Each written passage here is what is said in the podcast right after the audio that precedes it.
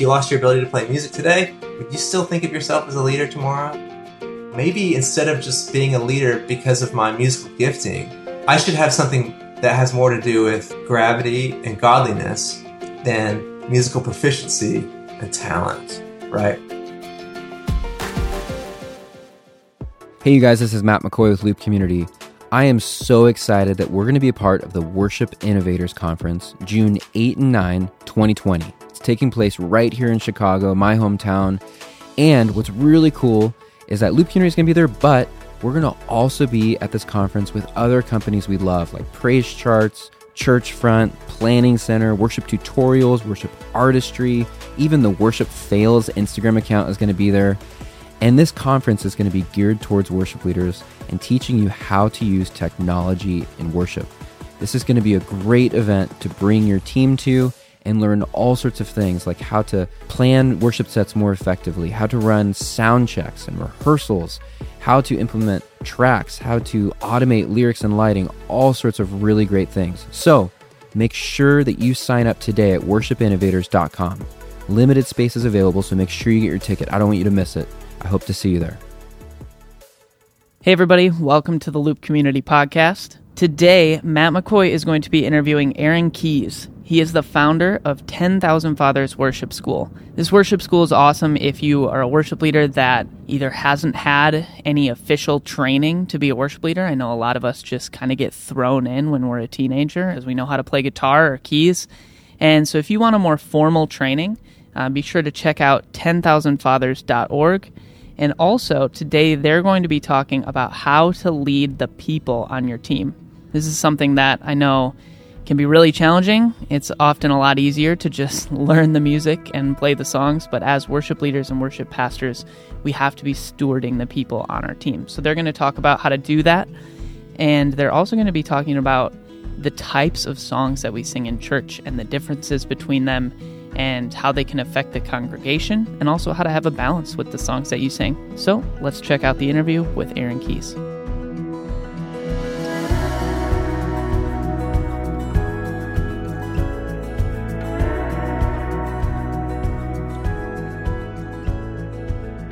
Aaron, what's up? Welcome to the Loop Community Podcast, man. Hey, hey, hey. It's been a while since I've seen you. I remember one time you came to Chicago and I picked you up from the airport and drove you to Portillo's. It's one of my favorite places. It is. It's. Did we have Italian beef? You had Italian or beef. Oh, or we had. dish. It was Italian beef. Oh, I've gotten that mail order to my house in Atlanta before. Portillo's. Uh huh. You can get it. They'll send it to you frozen, like on Wow. dry ice. It's awesome. The chocolate cake shake. Have you ever had that? Oh, That's I yeah. had that. All right. Well, next time you hear, that's another staple. Next Well- time. All right. So you have written tons of worship songs. You've been a worship leader for how long? Twenty plus years. And you're running a worship school. Like you're doing tons of stuff. I'd be curious. Just first of all, how did you learn to be a worship leader? Uh, probably like most worship leaders that I meet, I was just a kid that could play guitar or play keys. You know, I got thrown Yeah. into it, so I wasn't looking to do this. And um, especially like when I was growing up, there was no such thing as like a, a contemporary worship leader. There were music ministers, Yeah. but it wasn't like a thing you could be. You know, a worship a worship leader. Yeah. It wasn't we were- really even a job, right? no, it wasn't. Yeah. I mean, there were choir directors, Yeah. music ministers were kind of coming around, but but not like we know it now. So the short story is, I grew up playing piano, started guitar in college, and then halfway through college, um, I was working at a camp in California called JH Ranch. Um, it's a great place up on the California-Oregon border. Um, my, actually, my teenagers are going there this week for camp, and so I just went to be like a the river guide, rock climbing. You know, you know, you're 20 years old, kind of doing that thing. And the worship leader left like a few weeks into the summer. He was upset about something. And they were like, oh, we need someone to lead like tonight, you know, for these 300 high schoolers. And um, everyone was like, Aaron can do it. And I was like, no, he can't. Like, I don't, I don't know anything about that. Yeah. Right. Um, but I knew music kind of, and so I got thrown up there. Um, they put me up there with a really good singer, and I kind of picked songs. She sang them, and God did something. And by the end of the summer, um, a bunch of the families were like, "Hey, could we get a a recording of this somehow, and I mean, we would just worship for hours. Yeah. Um, and it was, it really was like God was doing something special. And um, so we ended up making a little record. We spent two thousand dollars, made a record. Um, this was 1998, um, called Ranch Praise. we recorded 18 songs, uh, two thousand dollars. I'm sure it sounded absolutely terrible. It was like bongo drums, acoustic guitar, piano. Yeah. Hey, the name makes up for it though. Yeah, yeah, yeah, ranch praise. Um, so musically, it was probably really bad, but spiritually and Yeah. culturally, something was happening there. So I went back to my college for junior year um, and talked to some of my community and my friends and said, "Hey, what if we started worshiping together just every Thursday night?" And so Thursday nights, eleven o'clock at night, we would um, load some gear into a room and invite people. And this thing over the next year grew into this. People were coming from different states and all this stuff, and we called this thing underground worship. Um, it was another just God doing something kind of thing, and that's kind of where I got my feet wet with um, uh, just kind of opening the Bible, reading for a few minutes, and then singing about that for a few hours. Yeah. So that's that's kind of where how it happened. I was gonna say, yeah, it's interesting because I think that's the story of a lot of worship guys. Of like, they were the one around that knew how to play acoustic guitar, they knew how to sing, mm-hmm. and they're like, just get thrown into it. Hey, we need someone to lead worship for the youth camp. And something we've been talking about a lot at Loop Community is the difference between a worship leader, like a song leader, basically, and a worship pastor. Like, there's one, there's a difference of like just getting up and leading a bunch of songs, and actually emphasis leading people in song. Mm-hmm. And what I'm curious is like, okay, so how how did you learn to emphasis lead, like actually like pastor and lead people in worship, other than just you know getting up and playing guitar and singing songs? Yeah, it's a. I mean, that's a huge question that we talk about a lot around here. What we say is worship leaders lead songs, but worship pastors lead people. Ooh, And at the beginning, I mean, the emphasis was pretty very much just like, all right, what songs we're we going to sing tonight? But once you've been doing that long enough, and you realize lives aren't changing, but people are singing, um, you you stop conflating singing with life change. so as soon as you recognize, just because people are singing, it doesn't mean that they're actually, you know, being discipled or their lives are actually changing. Then you realize, all right, so I can I can put all my energy into leading these songs, or um, I can steward these songs to lead these people.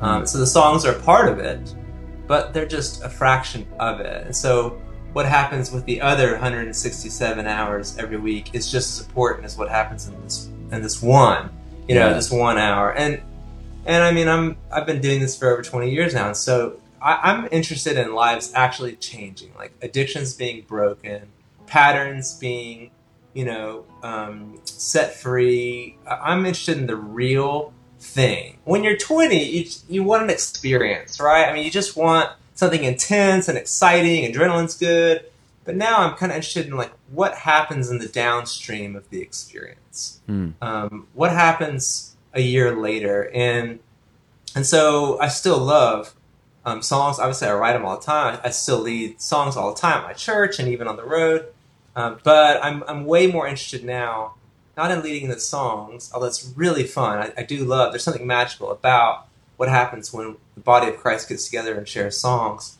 but i'm, I'm more interested in what happens when we scatter and how those songs affect our lives if at all yeah, Right. right. so, do these songs actually help us not be anxious and have peace, or are we just basically lying every every Sunday? You know, we we, we don't tell lies in church; we just sing them, right? So we sing like "I love you, Lord, with all of my heart," and then we go out and we don't, not even close. I Yeah. surrender. We sing, we surrender, and then we absolutely do not. I surrender all. like- yeah, Yeah, no, we don't. You know, like look at my life. So, I, I, actually, the Bible is like pretty, pretty intense about not deceiving ourselves in these ways. Um, the psalmist, you know, only tw- only twice in the Psalms does it say like, well, only once does it say "I love you, Lord," and that's Psalm 18, um, and that's a weird word that kind of means like compassion. And then once it says "I love thee, Lord," um, in Psalm 116, but that's it. Like but so it's really fascinating to me in the Psalms, these guys did not presume to love God very well. We do. We assume like we love God really well because we tell him all the time. Yeah. But like in my marriage, if I told my wife all the time that I loved her, but I never actually sacrificed for her or chose her over myself or, you know, served the kids or or if I just tell tell her all the time or even sang to her all the time, she would actually get pretty sick of those songs because they would be empty. You know, there's nothing there. Yeah.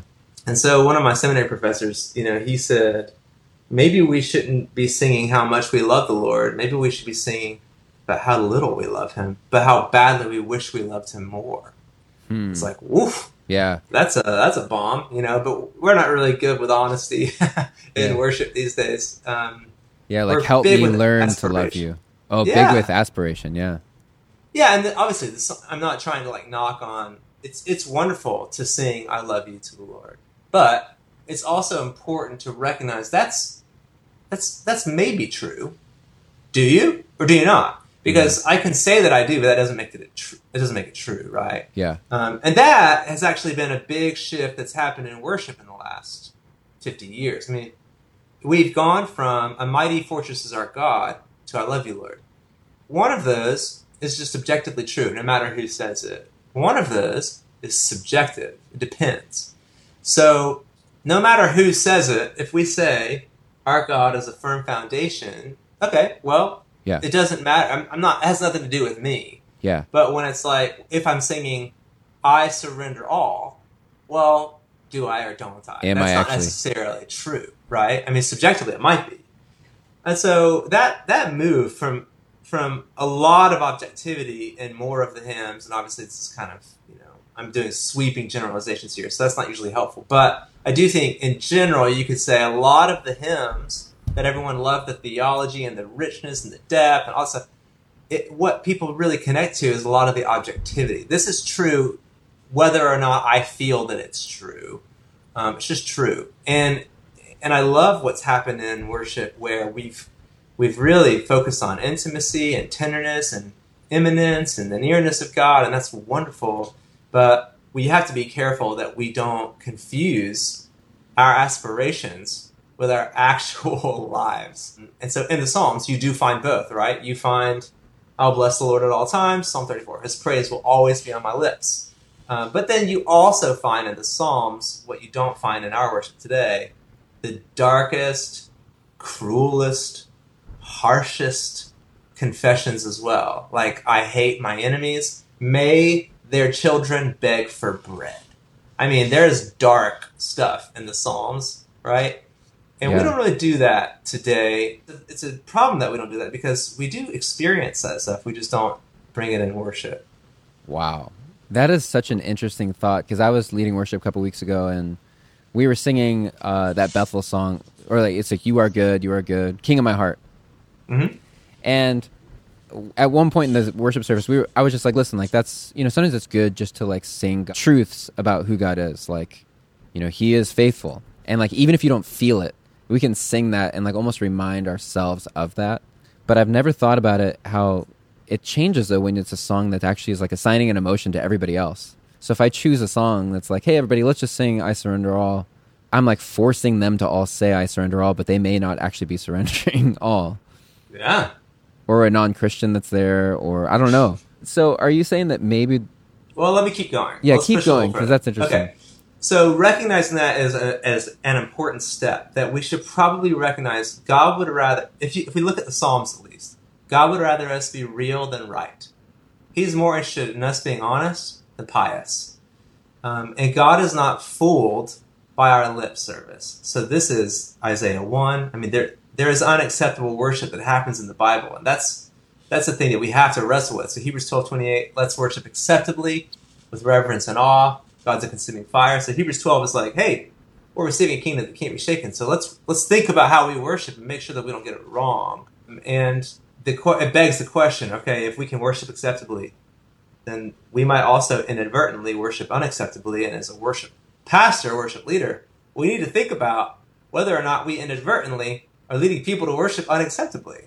And if we're making everyone out to be liars before God, that's probably not what he's looking for, you know. But I think it gives us a great opportunity to coach people in how worship needs to be at least three things. So I think if you go through the Bible and go through church history, worship, if it's like a stool, it needs three legs to stand on. One is expression. So we tell God what we feel. Two is formation. We're being shaped by this act of worship. And three is mission. It actually has effect on the outworking world, not just, it's not a closed loop. So Isaiah 1.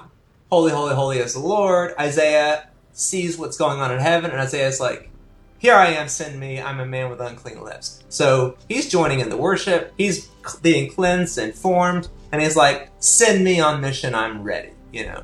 So that's pretty paradigmatic of most of the worship encounters, I think, you know, in the Bible. And here's what's happened in my appraisal, at least. We have taken mission and formation and just chucked them out and cranked expression up to 10. And so we're singing our expression to the Lord, which would be great. Uh, it's not inaccurate, it is inadequate. Um, but where it becomes even dishonest is when we're not actually bringing our real expression, just our churchy expression, or just our pious expression. So if all we're ever telling the Lord is how wonderful He is, and that He's never going to let me down, well, I felt let down plenty of times by the Lord. Now, ultimately, at the end, I'll, I'm sure I'll be able to look back and go, "Wow, that was for my good," or, or "Wow, that wasn't even you. That was the world, but you brought beauty out of those ashes," or whatever else. But to not give voice to, no, I feel extremely let down right now. I I feel very disappointed with God. And and until you've led worship for funerals, for tragedy, if it's all still just every person you prayed for gets healed and every funeral you've led for there's a resurrection, like I don't know how to talk to that because I've been doing it for too long to to hang on to naive triumphalism. There are godly people who are really hurting, and they're hurting not because of anything that they've done, or some of them it is because of things that they've done. But it's just a, it's people are fighting very hard battles, right? Right. So if we don't give voice to more than expression, we end up doing a couple things. One, we either turn people into liars and tell them to say things that aren't true, or because they don't want to be dishonest, we just make them withhold their worship. Because if we're just singing about how pumped we are that God has saved us, well, someone's out there like really just hanging on for dear life. They're not feeling pumped today. So they're going to just withhold. They're just going to hang back.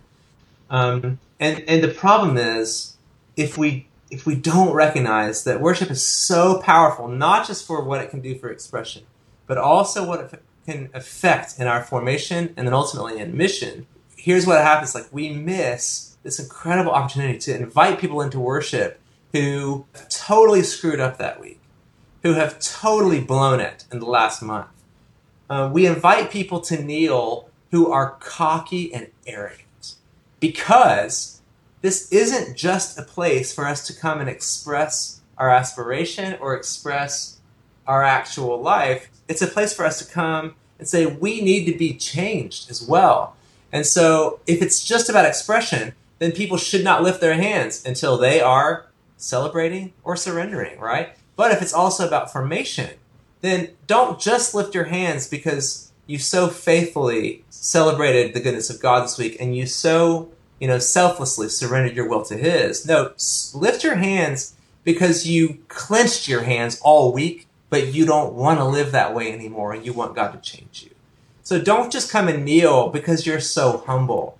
Kneel because you're proud and you want to be humble. So this act can become formative for us, even if at the moment it doesn't seem like it's this full expression of where we're at. And the other thing that happens is if we aren't careful about the stuff and articulate about it with our leading, we we end up kind of making people's worship response contingent on their recent faithfulness. So maybe you've experienced this like as a worship leader. Like if you know, if I've like really blown it in my marriage this week and really like offended my wife or really been cruel to my kids or really been um, irresponsible in relationships or whatever, I carry that stuff into worship and I'm like, I, I need to like dial it down a little bit in worship because I don't want to be fake. Yeah. Like my wife knows how I acted this week. Um, she knows that I wasn't very patient this week, and I'm gonna get up there and sing how patient my love is. And, well, so it makes me hold back a little bit because I haven't been very faithful. But obviously, our worship should not be an expression of our faithfulness, but a, but a response to Jesus' faithfulness. And so, even when we are unfaithful, we should come and express our unfaithfulness and recognize as we do what is expressive is also formative, right? And then that will send us out into the world as actually different people. If we neglect to see that we've kicked two legs of the stool out from under worship and put all the pressure on, it has to be this expression of how great our God is and how happy we are with Him. Well, you rule out a lot of the Psalms that way, and you just rule out a lot of our lives. Because, I mean, how much of your marriage is just this bliss and this the height of ecstasy and everything that you always wanted love to be like that's a wonderful part of marriage. But it's just one sliver right? I mean marriage is it's your whole thing right? And um, worship's supposed to be too but i'm afraid that we've kind of we've kind of just gone down this path of let's go high on expression. Let's not think too much about formation and let's never even really do do much at all in terms of mission. But biblically, and as far as church history goes, when all three of those things are happening, things start changing. But when any when any one are carrying all of the weight, and I think again, just look at a lot of the lyrics. It's mainly focused our worship these days on expression, and even that isn't very broadly honest. It's still pretty particular and pretty idealist instead of honest. Hmm. So there's just not a lot of songs to articulate our doubt and how we failed.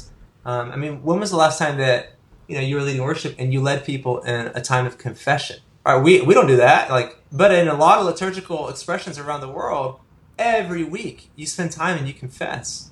Every week you receive the table, you receive your mercy, but there's not. It's hard to do that in triumphalism, where we just keep going from glory to greater glory with ever increasing glory, which comes from the Lord who is the Spirit. You know, right? And and so there are streams of of worship and denomination stuff that want to so focus on the resurrection and the victory and the power that we completely abnegate um, a whole lot of most people's lives, and we we then like push it out of our worship experience to only do this ten percent experience. But a lot of people just are really hanging on by Yeah. a thread. So what do we do for them? You know. So it's almost the worship pastor's job to keep people honest in a way, or to help kind of create a worship space where people can sing honest things and be real. Yeah, or even just to say them. I mean, it's going to be hard to um, it's going to be hard to find songs to hit the breadth of what everyone's experiencing in your community any given day, right? But even if there aren't great songs for all these things, there are great prayers. There are great fathers of the faith who've done this before we have. There Yeah. are great. Um, there are great periods of believers who've gone before us. We're standing on their shoulders, um, and it would be wise for us to recognize we're not the first generation to Yeah. to want to worship God. You know, right, right. but when it's all about our expression, and we're not really thinking about formation and mission, how it actually changes us or the world, you know, then who cares what they thought 500 years ago? So would you say that maybe it's best if churches are just singing songs that are talking about who God is and biblical truths instead of expression? Or not swing so far that way?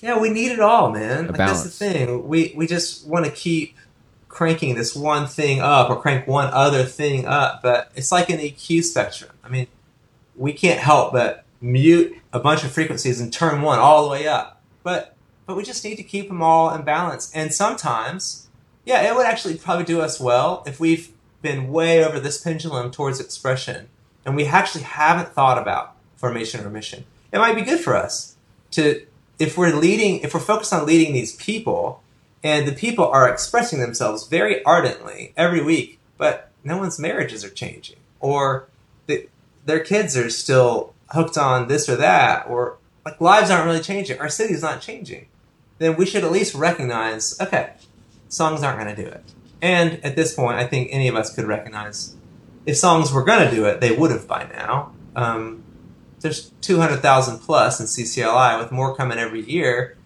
If the songs were the answer, we'd have the solution by now.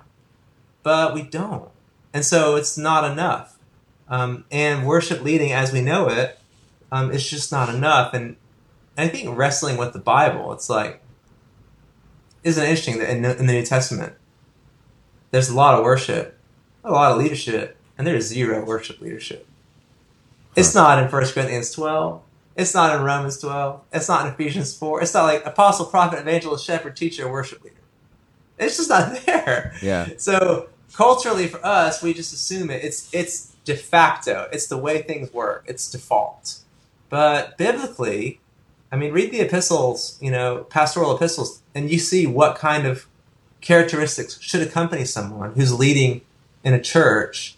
It has nothing to do with musical competency. So this is the first generation that ever conflated musical competency with spiritual gravitas. That's what's new here. This never happened before. This isn't this isn't in the Bible where because someone can sing songs that we can use for prayer, we think that person is a leader in the community. That's new.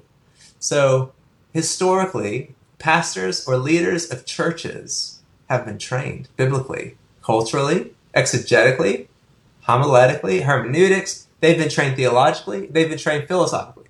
We're at a point now where that still happens for most of the leaders, but that doesn't happen for the worship leaders. The worship leader was the kid that could play guitar and sing half decently on pitch and keep time.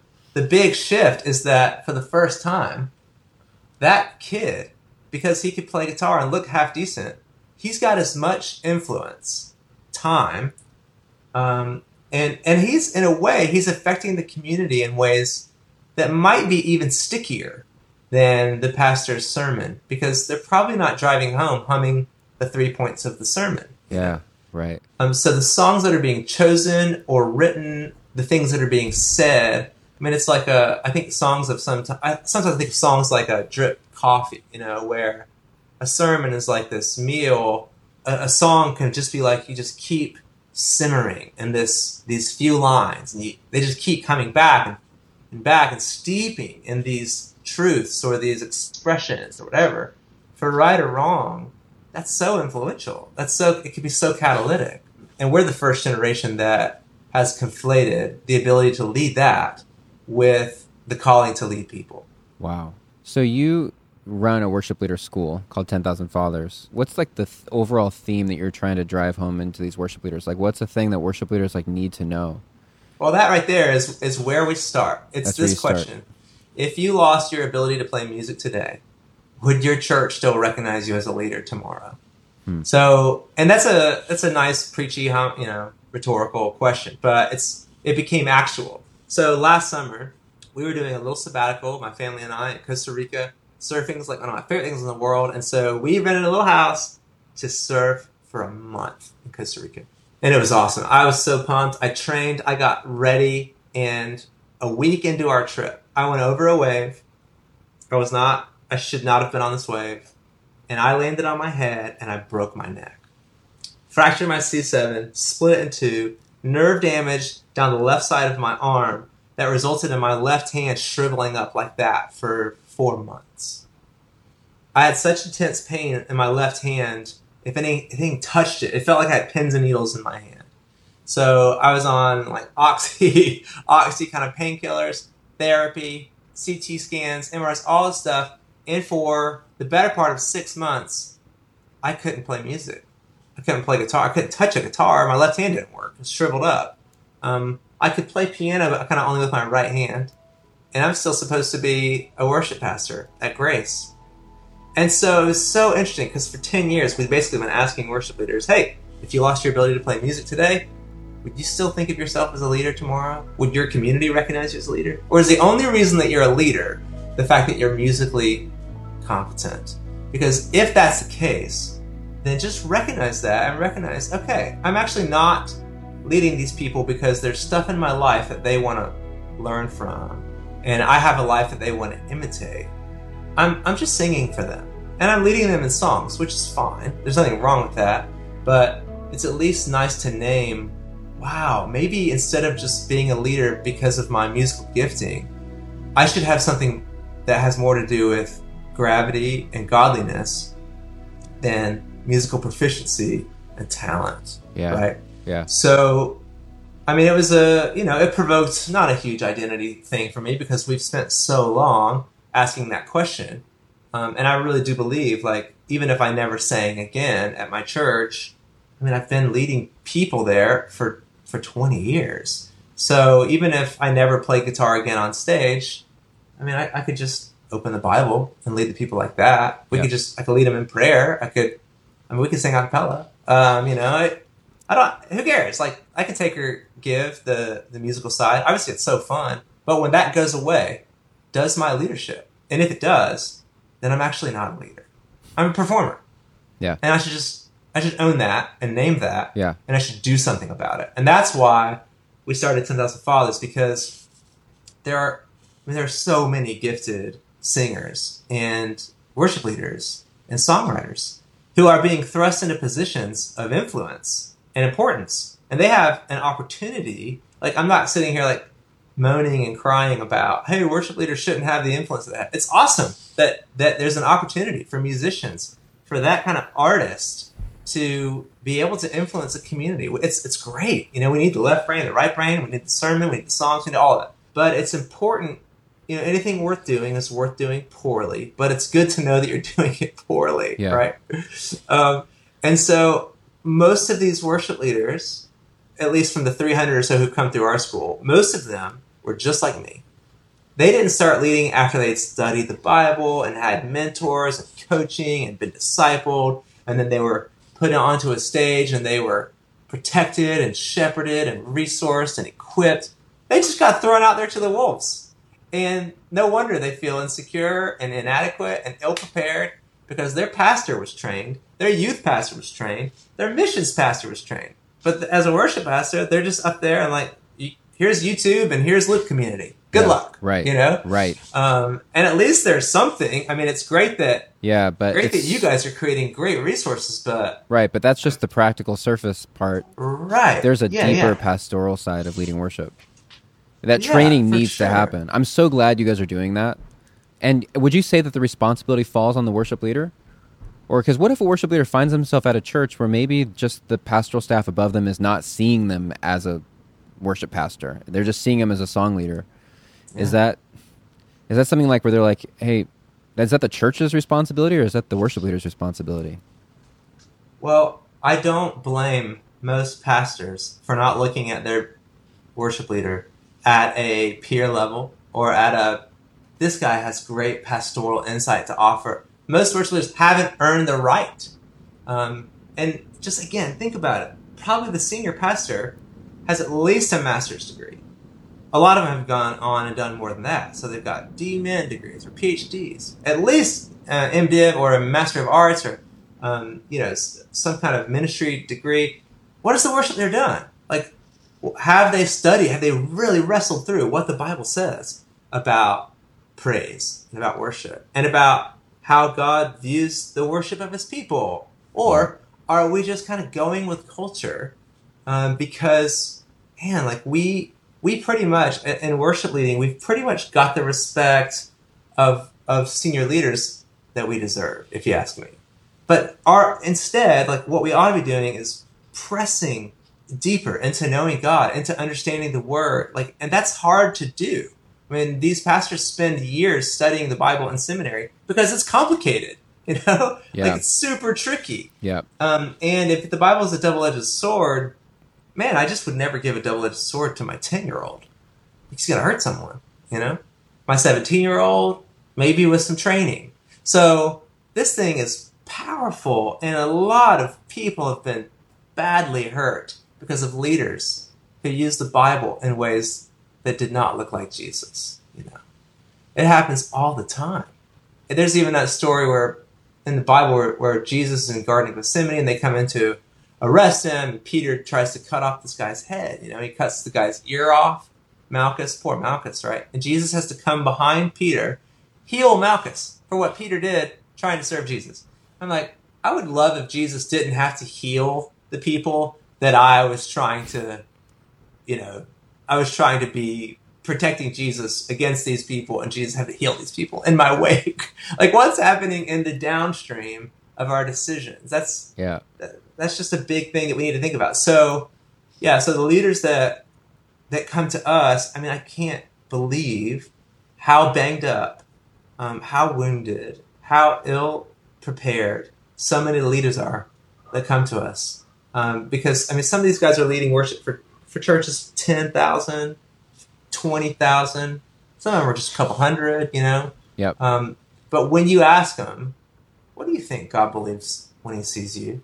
You know, what do you think God sa- says when He sees you? You ask them what they think. It does not sound very much like Jesus. Yeah. It sounds very consistent, unworthy, not good enough. I'm a disappointment. I'm a failure. Um, it's the stuff that if you asked any of my sons what I believed about them, if they said the stuff that the leaders of worship in so many of these churches think that God believes about them, I'd be brokenhearted as a father. I'd be like, how did I fail you to believe that about yourself? Holy cow. You know? Right. Um, and these aren't just, it's not a random sampling from these churches. Yeah. These are the worship leaders. Um, and so if that's going on in the, in the leaders, how much more in the community if, if the community is not being taught how to hear truth from what God says about us, how to live into a blessing instead of under a curse. And there's, there's plenty of streams that will even keep people down in their depravity or self-important with their dignity, but to be able to walk in between those things with with honesty um, and with respect, that takes wisdom and nuance, and this is why pastors go to school, Right. right? So speaking of school, tell us about 10,000 Fathers and what that looks like for a worship leader. Let's just say I'm on staff full time at a church Yeah, and I'm like, I want to go to the school and learn this stuff. What does that look Yeah, yeah. like? What's the commitment look like? Well, any anyone who's leading people in worship consistently, I think, should at least get some training. Like we can do this better, um, and I just can't imagine any other career where you would just assume you're going to be good at something because you've seen some people do it. Um, I mean, I watched the NBA finals. I did not assume I was going to go shoot like Steph or dunk like Kawhi. Yeah. You know, um, so only in select areas do we assume we're going to be really good at something because we've seen people do it really, really well.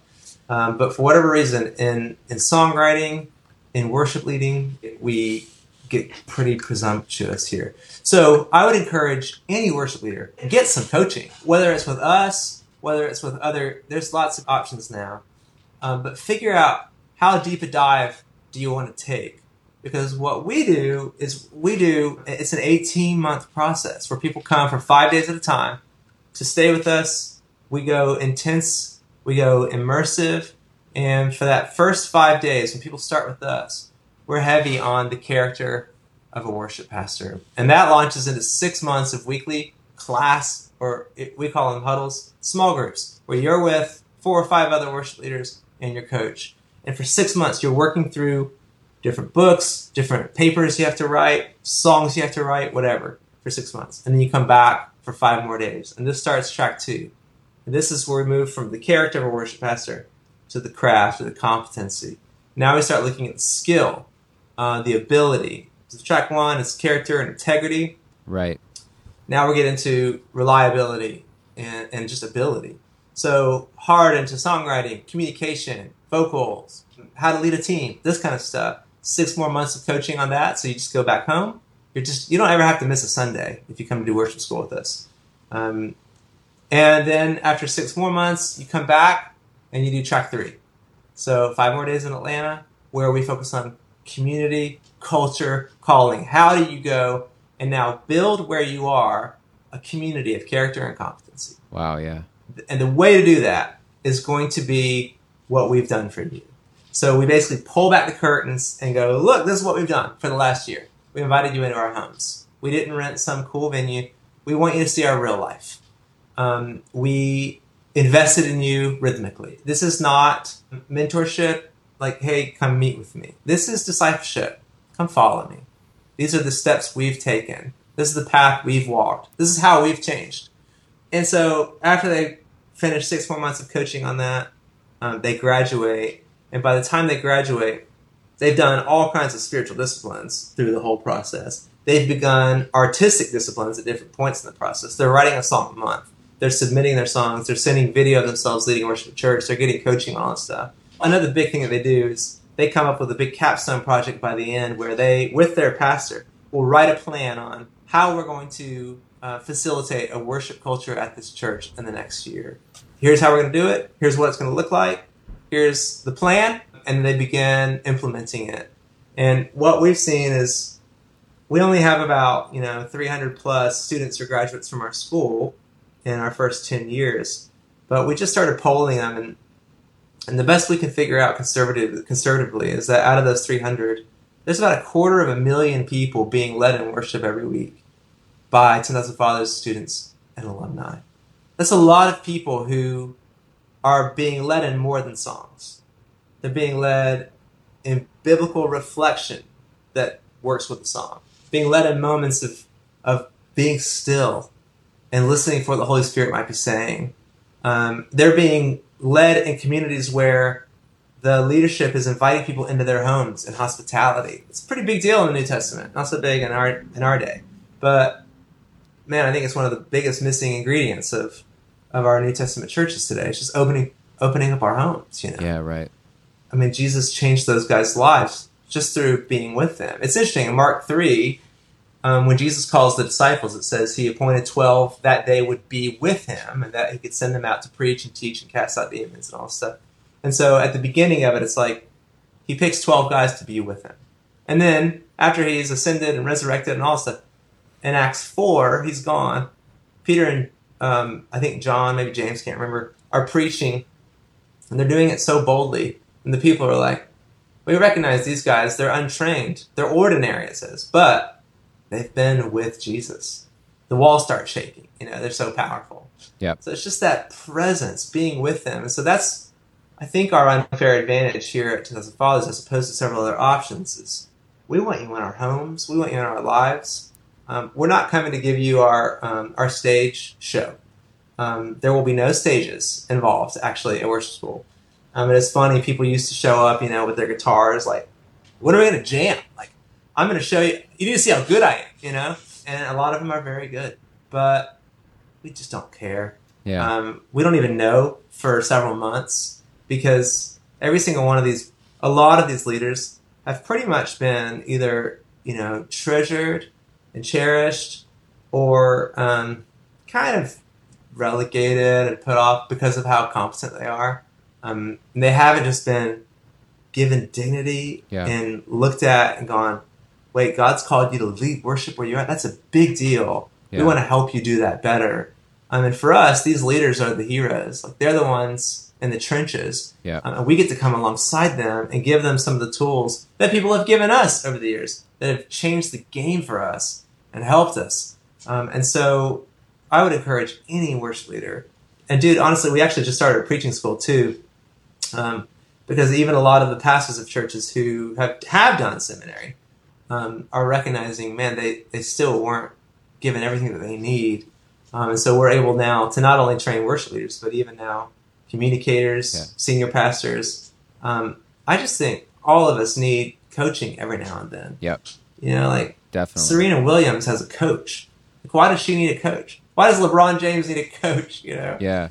Um, and I think there's a little bit of a misnomer where it's like, well, I don't need a coach. I'm I'm good at what I do. But I think the people who are the best at what they do go out and get a coach Yeah. because they want to be better. Yeah.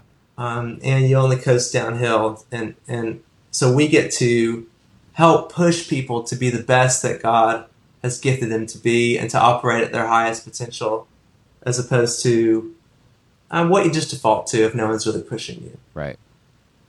Yeah. Well, well done, man. This is awesome. I'm glad that there's people like you who are pouring into worship leaders far more than just gifting and competency, but like their heart and raising them up to like lead to lead people and to pastor people and because it's a huge responsibility and a lot of these guys are just thrown up on stage and been like all right here's you have half the service Yeah. that's a Yeah. lot of responsibility. And so I'm glad that you guys are uh, pouring into worship leaders in this way. How can a worship leader find out more if they want, if they're interested? Yeah, man. We have um, new classes starting uh, basically two different points in the year. So in the fall, it's kind of like a school, like a college. Um, so in August and September, we have new classes that start, and then again in January and February. Okay. And some cool stuff that's happened recently, um, besides starting the preaching school, which is awesome, um, is that we're now accredited towards a Master's of Arts degree, a Master's of Arts in Worship from Northern Seminary up near you in Chicago.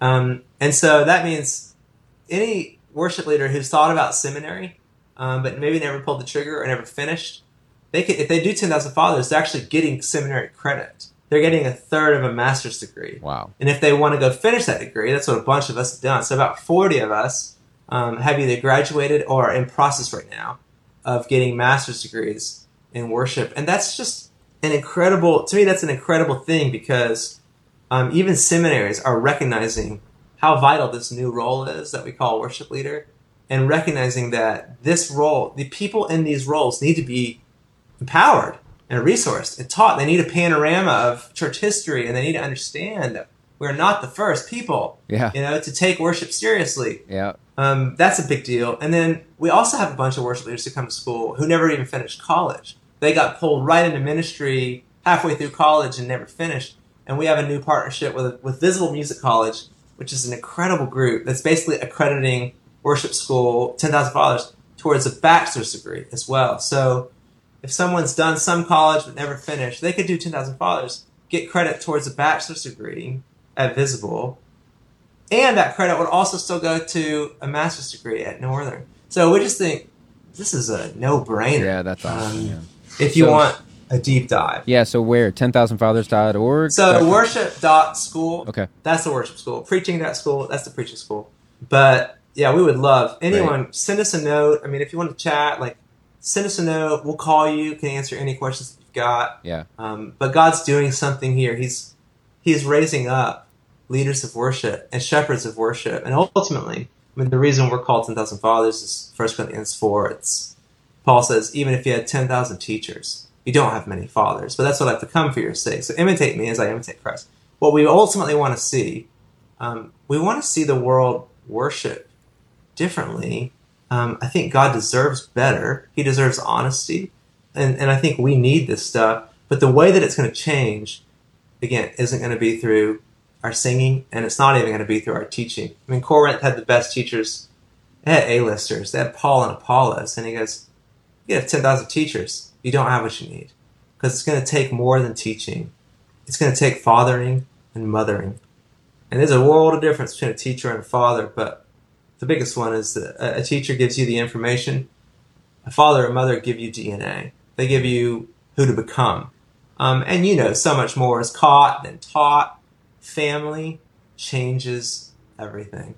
Um, and this is why we've created Worship School the way that we have. We want people in our families. We want people to come see our real lives, not just get our, our Bible study and our curriculum and whatever else. So there are places you can go um, to hear good talks, um, much more famous, all kinds of options. But if you want formation, um, and if you want fruit that lasts, um, as opposed to um, the stuff that just pops up real quick and then dissipates over time.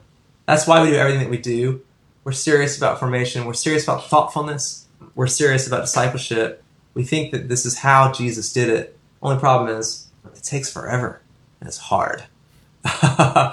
but everything that is great in my life took a long time and was hard. Yeah. None of it was easy. And I don't know why it wouldn't be that way in the kingdom. Yeah. Well, thanks for what you're doing, man. Thanks for joining us on this podcast. Thanks for what you do, man. You guys Yeah, have bro. bailed me out more than a few times. so big fans of you down here in Atlanta. Good, man.